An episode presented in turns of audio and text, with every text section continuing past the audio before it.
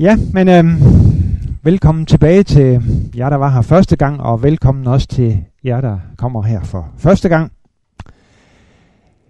Som sagt, så er der fire, fire aftener her, og den første aften, der var det en sammenligning mellem Jesus og Muhammed, der var på tapetet.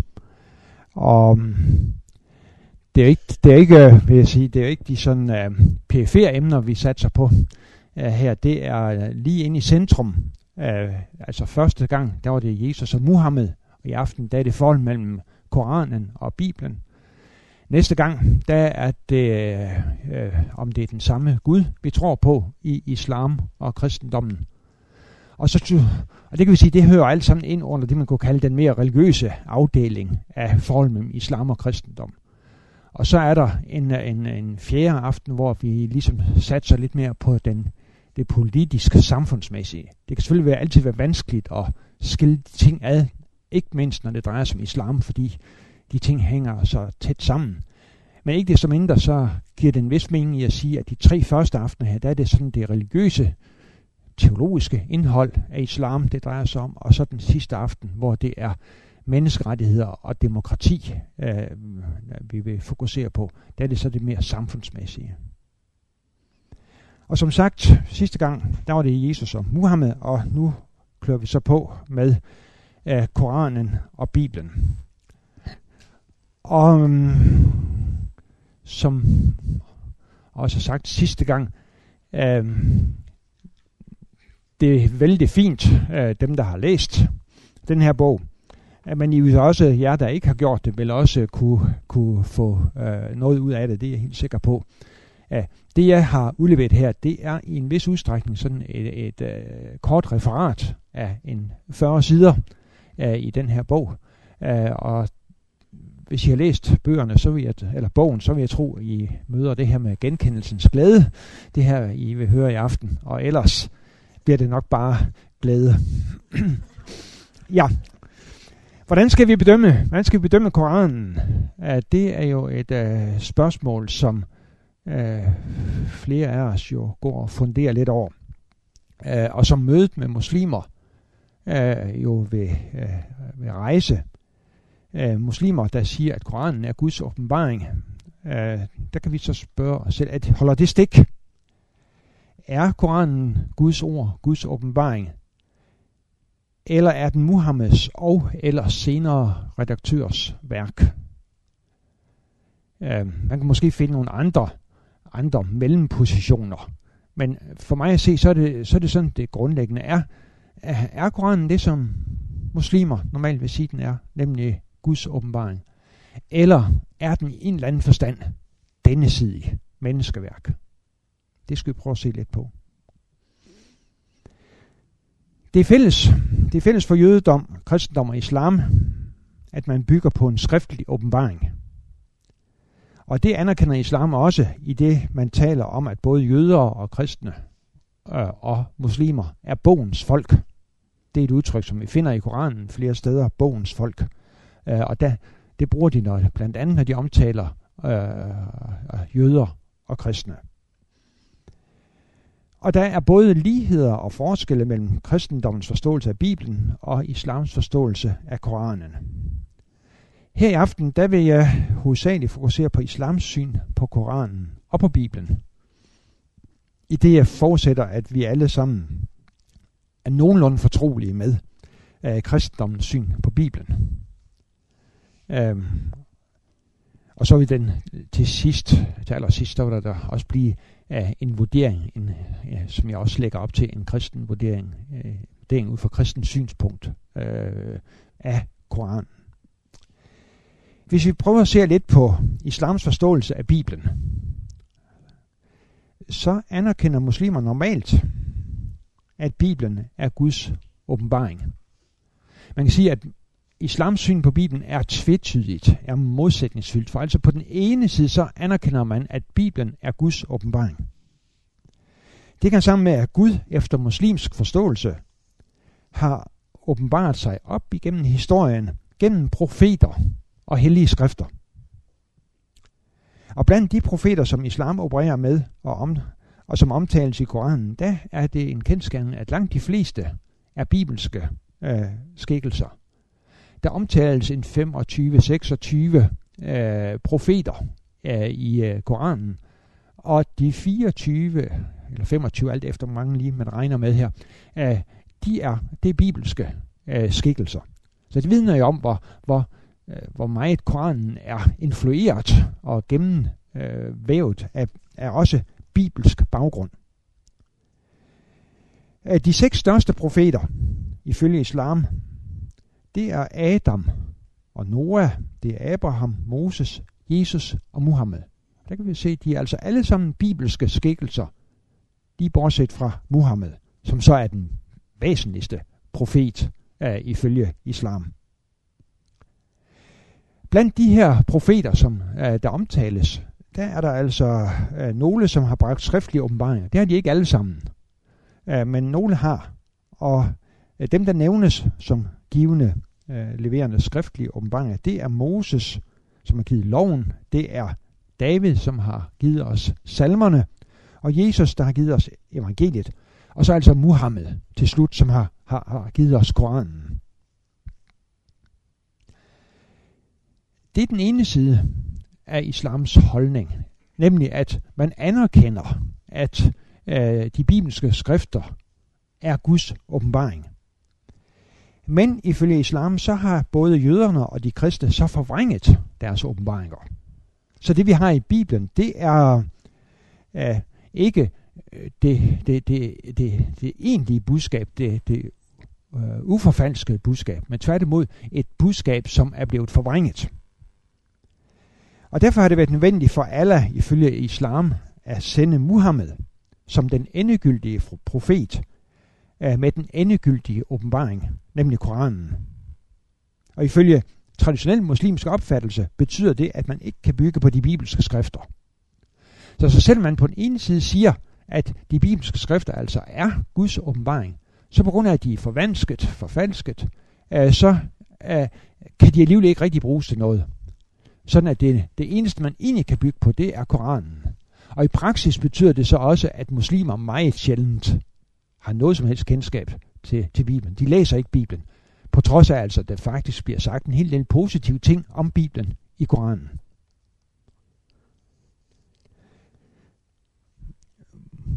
Den normale muslimske forståelse er altså, at de bibelske skrifter er forvrænget. Det er midlertidigt spørgsmål, om det er, hvad der faktisk står i Koranen. Det har jeg brugt en hel del tid på at, at kigge nærmere på og læse om. Og mange vil i hvert fald hævde, at Koranen ikke tydeligt siger, at selve bibelteksten er blevet forvrænget.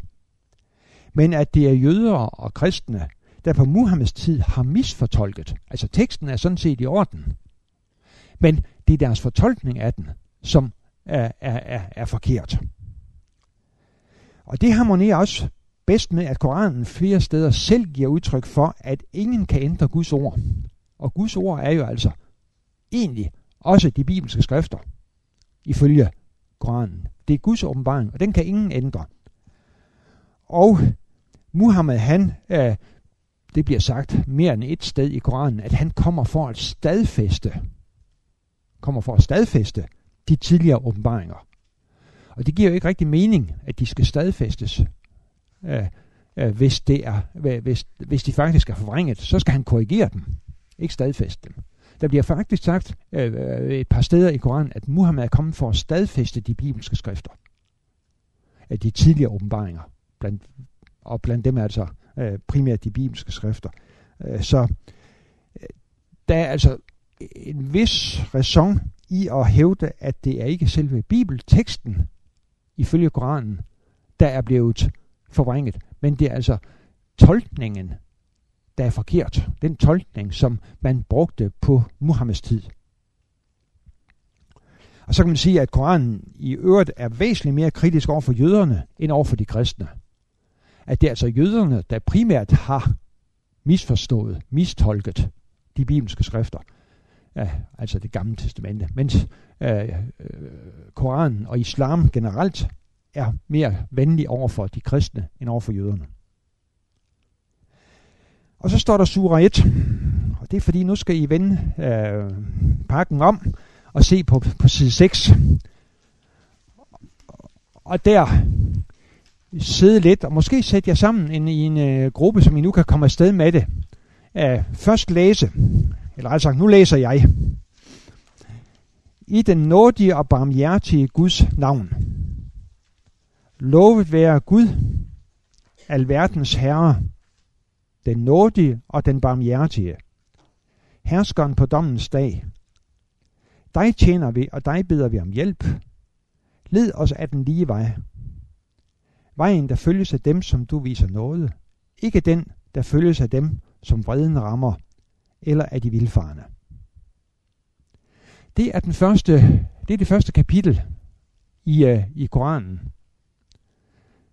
Og, og det er lidt specielt, fordi alle andre, alle andre kapitler, uh, de er udtryk for Guds tale til vi mennesker.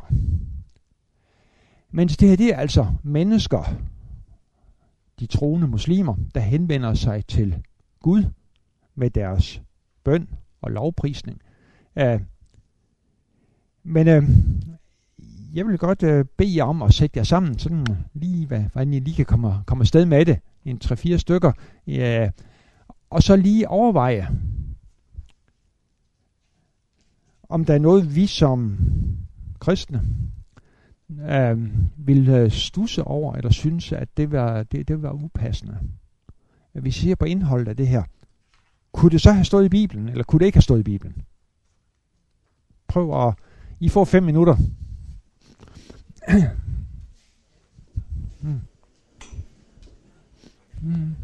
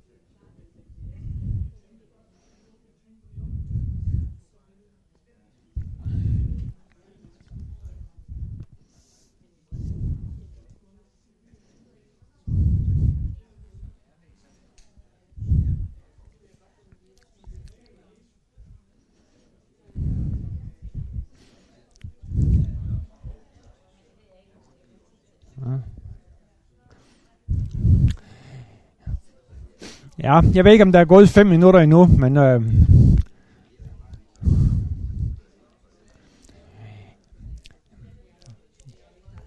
jeg tror, vi... Øh, vi går flux videre. Um, den her, den her sura 1, den betragtes af muslimer sådan set som en sammenfatning af hele Koranens indhold. Øhm, den udgør også en fast bestanddel af de fem daglige bønder. Så enhver muslim, en troende muslim, han øh, lytter til det her øh, mangfoldige gange og, og, og, og, og, og citerer det, reciterer det. Øhm, Muhammed han øh, skal ifølge muslims tradition have fået den to gange, både i Mekka og Medina. Så vigtig er den. Og den bliver sammenlignet med fader vor, altså den stilling, som fader vor har i, i, i, i kristen tradition. Og vi kan se indholdet. Det, det kan vel sammenfattes med noget i retning af, at øh, der er én Gud, der er to slags mennesker, og så er der dommedag. Det, det er sådan grundlæggende set, det vi møder her. En Gud, to slags mennesker og dommedag. Men så får vi altså også Gud, Gud karakteriseret her som den nådige og den barmhjertige, men så altså også herskeren på dommens dag. Jeg spurgte jer, øh, kunne vil I have blive forundret, hvis den stod i, i, i, i, i Bibelen? Jeg ved selvfølgelig ikke, hvad I vil mene om det, men øh, ja.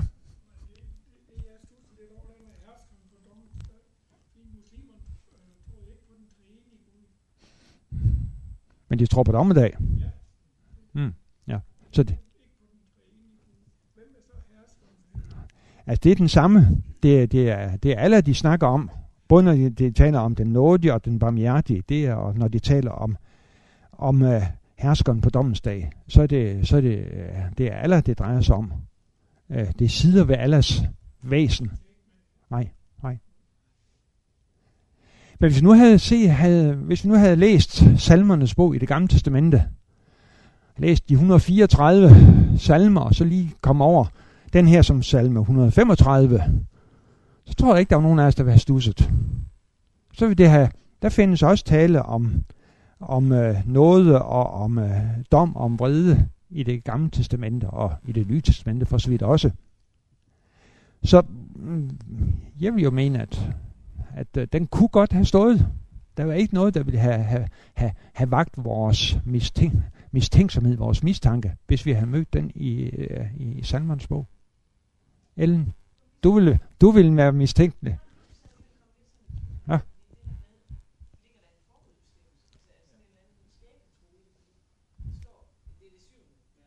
Mm-hmm.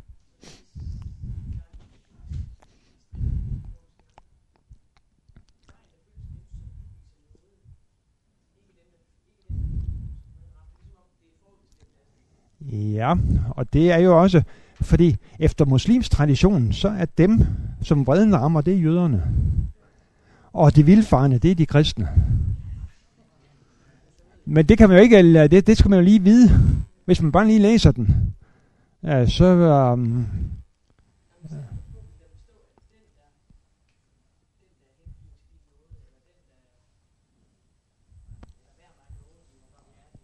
Ja.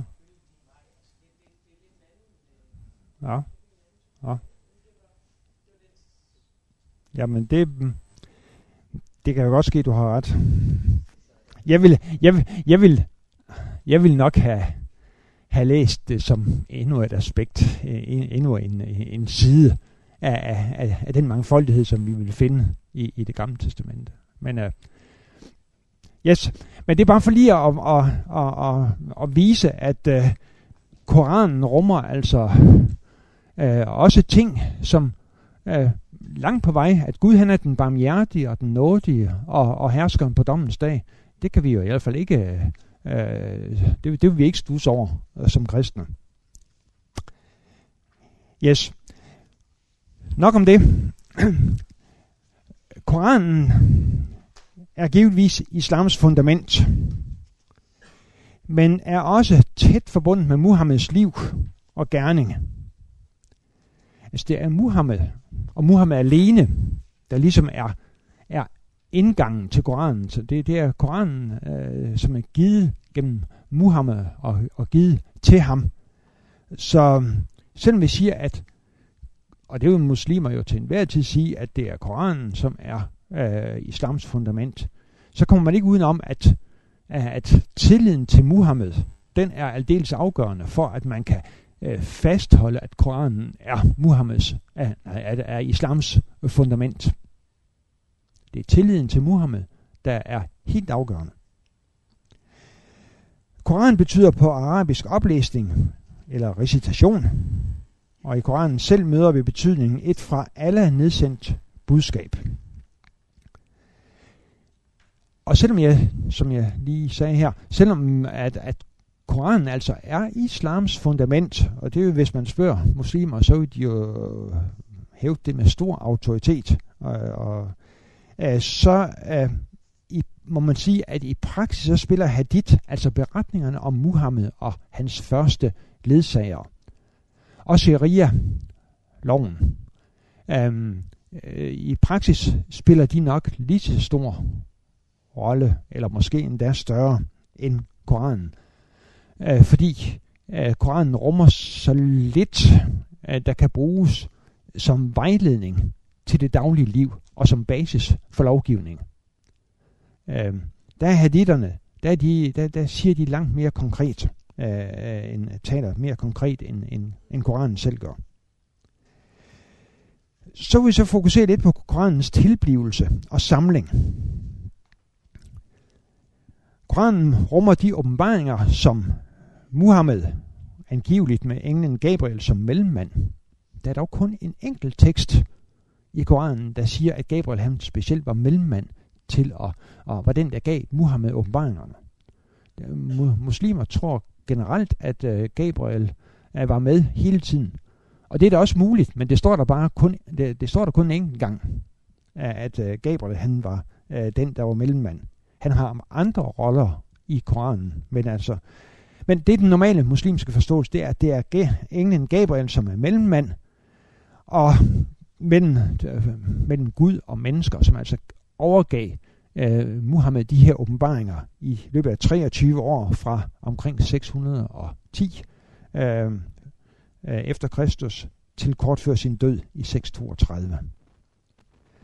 Og Muhammed han gav så de her åbenbaringer videre mundtligt, og nogle af hans trosfælder skrev dem ned på det, der nu var for hånden. Og der er jo en, en, en fin beretning om, at det var kamelknogler, og det var palmeblade, og det var, hvad de lige havde for hånden der. Øh, der var ikke papyrus eller, øh, eller andre ting lige der, som man kunne skrive ned på. Øh, så de skrev altså ned, øh, og fem muslimer kunne oprindeligt øh, recitere hele Koranen udenad. Der er lidt forskellige tal her, lidt efter hvor, hvad man, hvor man læser, men altså de fleste vil sige, at der var fem, der kunne det. Hele graden. Og så var problemet, at ret hurtigt efter Muhammeds død, så blev islam øh, indrulleret i, eller involveret i, i, i kampe. Øh, de, de var ret ekspansive der i den første tid efter, efter Muhammeds død. Og så var der altså flere af dem, der kunne Koranen udenad, som døde i kamp. Og så lige pludselig blev det afgørende for muslimer, at nu skulle de altså simpelthen have det skrevet ned. Fordi de var godt klar over, at øh, med, med det mandefald, der var, så, så var det bare et spørgsmål om tid, før øh, at man ikke længere havde nogen, der kunne Koranen udenad. Nogle muslimske historikere, de mener, at alle Muhammeds profetiske udsagn blev skrevet ned, mens han stadig levede. Det betvivles dog af de fleste forskere. Men efter Muhammeds død, så tog nedskrivningen altså fart. Og som sagt blev det forstærket det her af, at øh, mange af kinderne de døde ret hurtigt øh, i kamp. Og det resulterede i fem forskellige store autoriserede samlinger, hvilket medførte indbyrdes stridigheder. Der berettes om, at der var nogle tropper op i Kaukasus. Øh, øh, islam ekspanderede vældig kraftigt og nåede op i Kaukasus, så der var altså øh, der omkring øh, øh, 650, der var der nogle tropper, der havde hver deres udgave af Koranen. Og de blev så involveret. Det kom direkte til kamp mellem de her tropper om, hvad der var den rigtige forståelse, hvad der var den rigtige udgave af Koranen.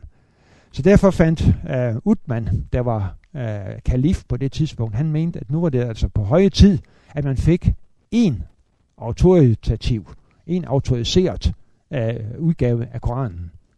Og det, uh, han nedsatte så en firmandskommission, uh, og den uh, barslede så med uh, en uh, autoriseret udgave, som senest er færdig 656. Altså en cirka 25 år efter Muhammeds død. Øhm, og så berørte han de andre brændt. Men øh, der var nogen, der beholdt, altså ikke bare shierne, de havde, øh, dem der senere blev til shierne, øh, øh, hovedparten af muslimer, det er jo sunnier. Og det er her inden for sunni, inden for sunni-konteksten, at det her det foregår. Og så var der nogen, der lå lidt på ydersiden og var shier, og de øh, havde deres egen samling, koransamling, deres egen udgave. Øh, og den beholdt de. Og der siges også at være, øh, at øh, Fatima, øh, Muhammeds datter, at hun havde også en udgave, som hun gemte. Øh, selvom øh, at Utman han beordrede øh, dem til at brænde alle de andre udgaver. Øh, men altså, hovedsagen det var, at man fik en autorit, autoriseret udgave, og så brændte man resten. Det var i hvert fald sådan, som det den øh, normale forståelse er. Øhm, det må så sige, at den her tekst, det var kun en konsonanttekst. Øh, det betyder ikke så meget for indholdet. Øh, for øh, der var ganske vist forskellige læsninger, men i det store hele øh, øh, betyder det ikke så meget, om det var en konsonanttekst, eller der også var føjet vokaler til. Øh, men rent formelt betyder det, at den udgave, som man i dag har på arabisk sprog, ikke er identisk, ikke kan være identisk med den oprindelige udgave. Fordi nu er der kommet altså vokaler på, og det var der altså ikke til at begynde med. Så når muslimer øh, generelt vil hævde, at de har den autoriserede udgave øh, i dag, øh, og den er identisk med de åbenbaringer, som Muhammed han oprindeligt fik, så er det rent formelt set i hvert fald ikke rigtigt. Fordi oprindeligt var det en konsonanttekst, kun en konsonant, og nu har vi en, hvor der også er vokaler på. Øhm, og sådan var det i 250 år. Den traditionelle muslimske opfattelse, at Koranen ord til andet er identisk med de åbenbaringer, som Muhammed modtog fra Gud, er altså ikke uden problemer, kan vi roligt sige. Og så er der i øvrigt i Yemen i 1972 fundet nogle manuskripter af Koranen, øh, som er dateret øh, til omkring øh, slutningen af 600-tallet og begyndelsen af 700-tallet, øh, som er forskellige fra den autoriserede tekst, som vi har i dag. Altså den tekst, som man har i dag på arabisk. Øh, de, de er altså forskellige. Og det burde jo ikke kunne finde sted, fordi alle de andre udgaver, de var brændt. Øh, især i sådan et sted som i, i Yemen. Øh, for det var sunni-område. Øh, alle de andre udgaver. Så der er altså et eller andet, der ikke helt stemmer. Og det er øh, arbejder forskere øh, med stadigvæk med at finde ud af, hvad er hvad, hvad skyldes det, og hvad er forklaringen. Så øh, vil, øh, og det var vi også inde på sidste gang, da vi snakkede om, øh, om Muhammed. Øh, øh, Muhammed han bliver normalt beskrevet som en, der hverken kunne læse eller skrive. Og det bliver brugt, det, det, det, øh, det træk ved Muhammed, det bliver brugt til to ting. Det bliver for det første brugt til at sige, at når Muhammed han alligevel kunne frembringe et så stort, et så prægtigt værk som Koranen, så er det altså et tegn på Koranens guddommelighed, og det er på den anden side et tegn på Muhammeds profetstatus. For hvordan kunne en ulært mand dog skabe et så prægtigt værk? Der må man så overveje, om Koranen virkelig er et så prægtigt værk. Og også om Muhammed, han virkelig var analfabet. Øh, der er tekster i Koranen, som kan tolkes, som om Muhammed han ikke kunne læse og skrive. Men de kan også tolkes anderledes. Og, vi finder, og der findes faktisk nogle, nogle uh, beretninger fra Hadith, altså beretningerne om Muhammed, som viser, at Muhammed, han til synligheden godt kunne både læse og skrive. Fordi der var en, en kontrakt, en, en traktat, der, der, der blev, øh, der blev hvad hedder det, indgået på et tidspunkt. Det beretter en hadith om. Der så Muhammed nogle af, af, af, af de ting, der stod i den, og så rettede han i dem. Uh, og det, uh, det er altså sådan, det fremstår af den hadith. Og det kunne jo altså tyde på, at Muhammed han faktisk både kunne læse og skrive. Og det findes der også, uh, det findes der også andre vidnesbyrd om. Sådan at man nu om dagen generelt vil mene, uh, at det, det holder ikke stik, altså at Muhammed han ikke kunne hverken læse eller skrive. Koranens status. Uh, Koranen den er efter muslimsk opfattelse ikke blot indholdsmæssigt Guds åbenbaringer. Det er nemlig også haditherne, beretningerne om, om Muhammeds liv og, og, og, og, og lære øh, og hans handlinger i forskellige sammenhænge. Det er også indholdsmæssigt øh, Guds åbenbaring ifølge traditionel muslimsk opfattelse. Og mange vil sige, at også sharia-lovgivningen er, øh, er, er Guds åbenbaring, Guds ord. Det, der udgør forskellen mellem mellem Koranen og Hadith og Sharia, det er, at Koranen er ikke bare indholdsmæssigt, men også formelt set, også i form, Guds åbenbaring, Guds ord. Uh, Koranen er uh, helt aldeles Guds ord. Muhammed han har ikke haft nogen indflydelse. Han har ikke ændret et komma.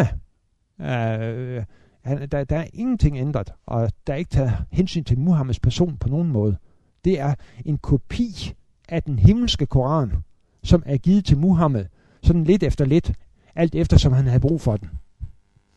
Det er den, den traditionelle øh, øh, muslimske forståelse af Koranen. Og det giver den jo selvfølgelig et, en fantastisk høj status, at den er Guds ord, helt og aldeles, og ikke som vi kristne vil sige om Bibelen, at den er Guds ord og menneskers ord.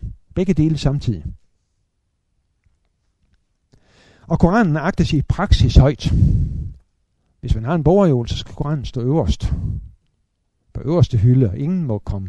Hvis jeg forstår det ret, så må ingen ikke være nogen bøger på siden af den, og, og ingen over den. Og jeg læste en uh, beretning uh, om, øh, hvor alvorligt man tager det her med uh, at agte Koranen.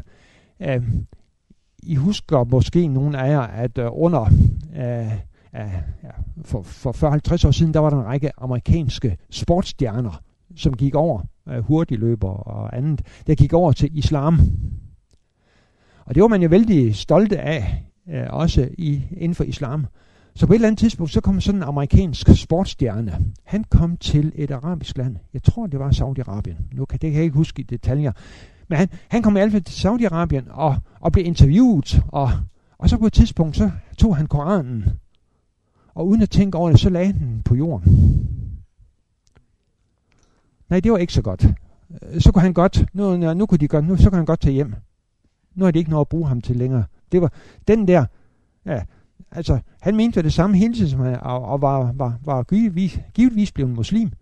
Men nu kunne man ikke bruge ham til noget, for han havde hånet Koranen, islams hellige skrift, ved at lægge den på jorden. Og det har han ikke tænkt over. Men hjem med ham. Altså, ja, i praksis så agter uh, islam altså og muslimer Koranen særdeles højt. Så var der i 700-800-tallet, der var der en debat om, hvorvidt Koranen det var skabt eller evig. Og det var en, en debat, som virkelig satte sinden i kog. Altså jeg tror, at vores debat med, om gråsbøl og en sten i skoen, det var det rene ingenting. At sammenligne med den her debat. Fordi øh, på den ene side så var, er, er jo kun Gud evig. Kun alle er evig. På den anden side, så er Koranen altså Allahs tale til mennesker, Allahs åbenbaring. Uh, så hvis alene, hvis alene Gud er evig, så må Koranen være skabt og jordisk. Men hvis, hvis, hvis Koranen faktisk er Guds eget ord, en tro kopi af den himmelske Koran, så kan den ikke siges at være skabt. Så er den, så er den også evig. Og det var den debat, man, man førte. Og det endte altså med, at dem, der hævdede, at Koranen den er evig og uskabt, det var dem, der vandt. Og det har sådan set en del betydning, også for muslimer i dag. Fordi det betyder for eksempel, at man må godt fortolke Koranen, men enhver form for kritik af Koranens indhold, det går overhovedet ikke. Så det bliver, det bliver egentlig en form for blasfemi.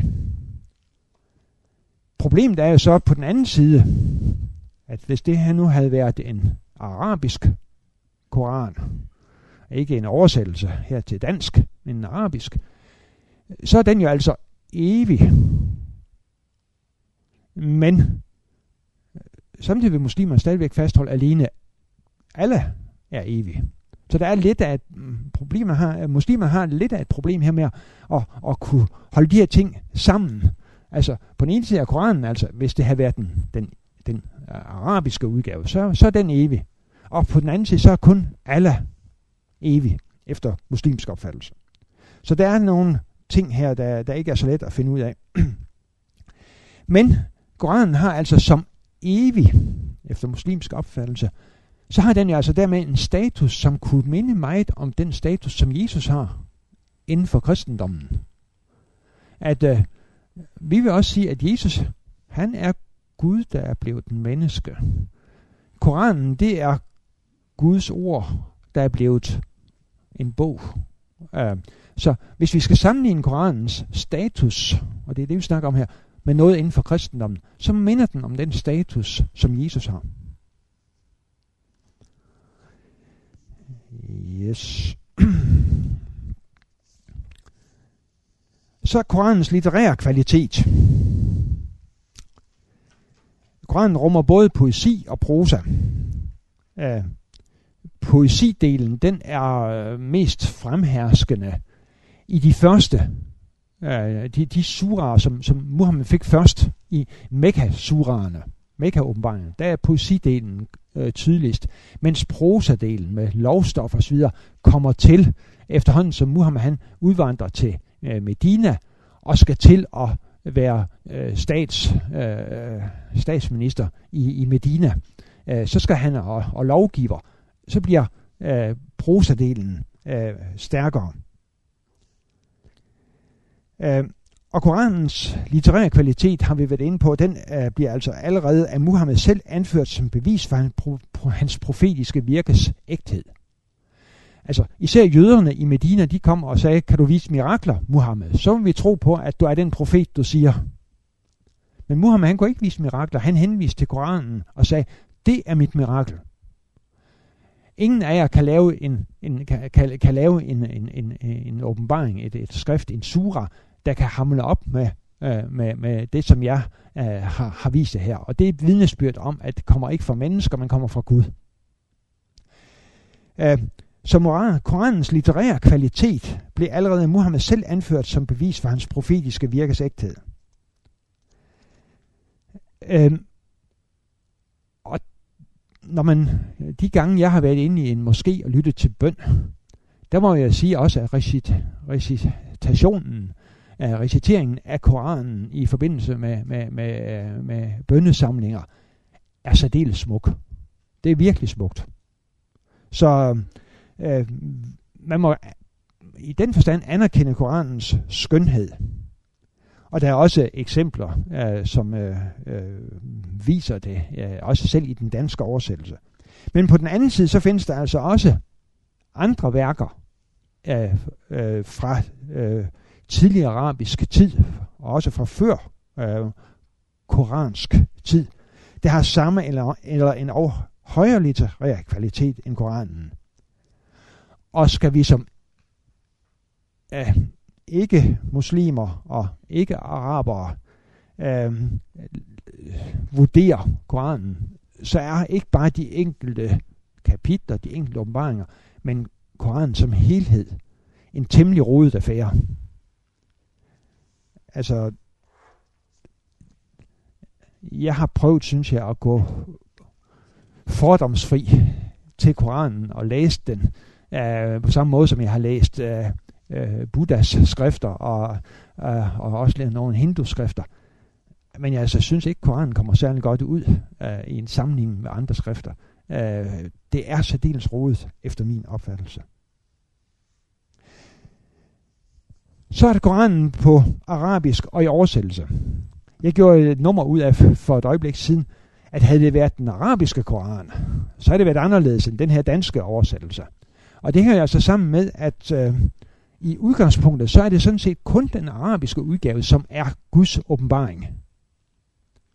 Og øh, i, i op igennem islams historie, der har man generelt været noget forbeholden med hensyn til, om man nu også kunne og burde og skulle oversætte Koranen til andre sprog. Fordi det var jo egentlig kun i den arabiske sprogdragt, at Koranen er Guds ord.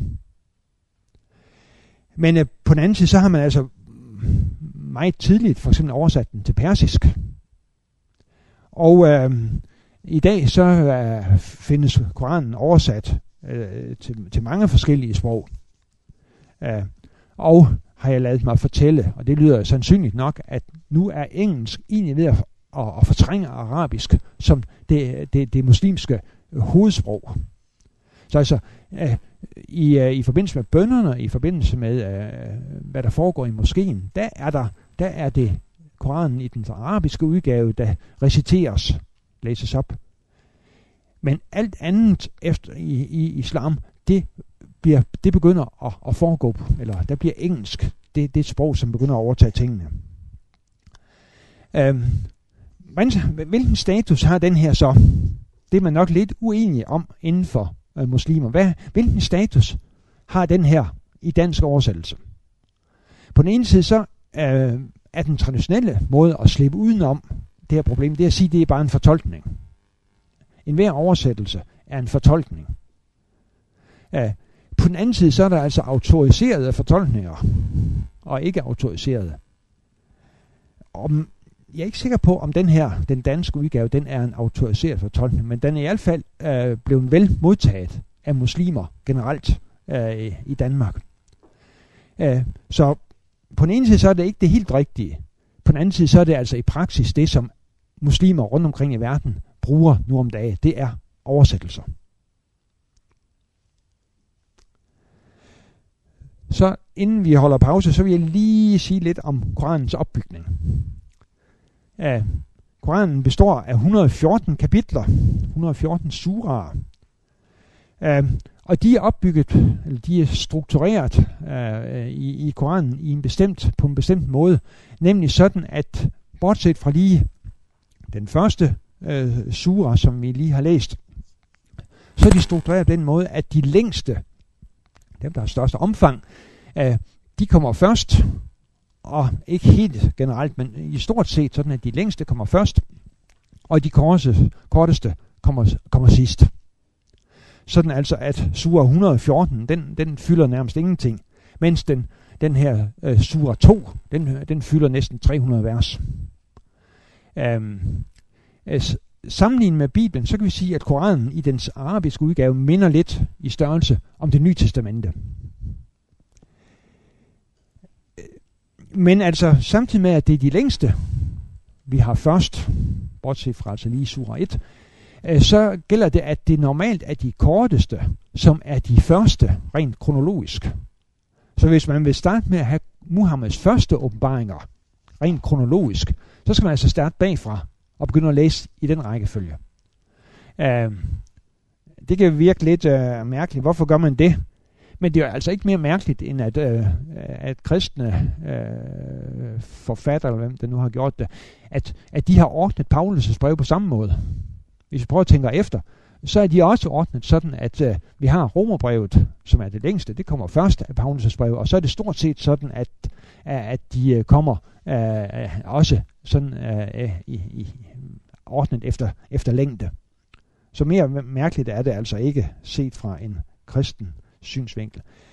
Øh, problemet er så, at øh, de enkelte suraer, især de længste, de rummer, øh, de rummer indhold, som stammer fra forskellige tids, tidsrum. De er sat sammen efter alt at dømme øh, af forskellige åbenbaringer. Og så er det jo et problem for at finde ud af, hvis man skal, hvad kommer først? Øh, hvis det nu er øh, den samme sura, den rummer øh, tre eller syv forskellige åbenbaringer, givet til forskellige tid, øh, hvad, hvordan, hvordan ordner vi så det her, hvis man vil have en eller anden form for kronologi?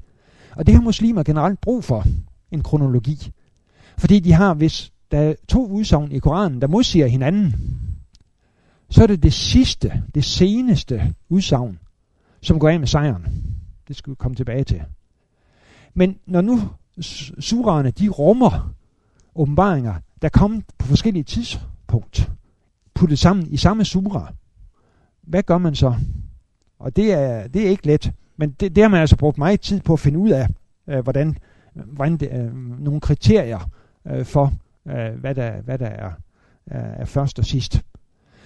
Og generelt vil man blandt andet sige, at de mest militante og de mest logiske, de må være de senere, fordi de harmonerer med den position, som Muhammed han havde, da han var udvandret til Medina. Der har han brug for at være lovgiver. Det har han ikke i Mekka. Og han har også brug for at kunne legitimere, at han førte krig. Det har han slet ikke. Det har, det har han ikke i Mekka heller. Der var, det var først, da han kom til Medina, det blev en aktuel situation for ham. Så øh, det, det gælder altså, at man forsøger at finde ud af, hvad der er først og sidst øh, i, i Koranen, blandt andet ved hjælp af den slags kriterier. Yes. Koranens indhold er primært, at den er lov. Det er i hvert fald sådan, som muslimer generelt har forstået det, at, at, at Koranen er en lovbog. Øh, Koranen sådan er, er for eksempel øh, øh, grundlov i Saudi-Arabien. Og øh, jeg, jeg så, øh, for ikke ret lang tid siden, der så jeg en, en udsendelse i fjernsyn, hvor der var nogle muslimer, Hamas, i, øh, i øh, Palæstina, øh, i, øh, i Gaza-området, øh, som øh, kørte rundt og sagde, at, at, at Koranen er vores lov. Øh, så det er en... Det, det, det er ikke sådan, alle muslimer vil sige det, men mange vil sige det, at Koranen altså er en, en, en lovbog. Og så gælder det alligevel, at kun 10% af Koranen, maks 10%, har en sådan karakter, at den egentlig kan bruges, at de verser egentlig kan bruges juridisk. Masser af dele af Koranen, det er jo beretninger om øh, gammeltestamentlige skikkelser og øh, øh, mange forskellige ting, hændelser og, og, og, og, og øh, så det, det, øh, det kan ikke bruges som, som lov, øh, som i, i juridisk henseende. Og så nævner jeg her til slut, at i det inden vi går over til fortolkning af Koranen, at Koranen er på ingen måde fyldesgørende som lovbog. Øh, der er mange emner, som den ikke kommer ind på, og at, øh, det betyder så, at der bliver plads, og der faktisk bliver behov for haditterne, øh, at de kan udfylde det, som mangler, fordi der altså kun er en, en 500-700 vers max i, uh, i, i Koranen, som egentlig kan bruges til det, de mener, de skal bruges til, nemlig som udgangspunkt for lovgivning. Så derfor bliver haditterne kommer til, og det bliver nødvendigt at konstruere sharia, hvis uh, uh, det, det muslimske samfund skal have uh, en, en, en reel grundlov. Ja. Pause til 20 minutter i, eller noget af den stil. Ja.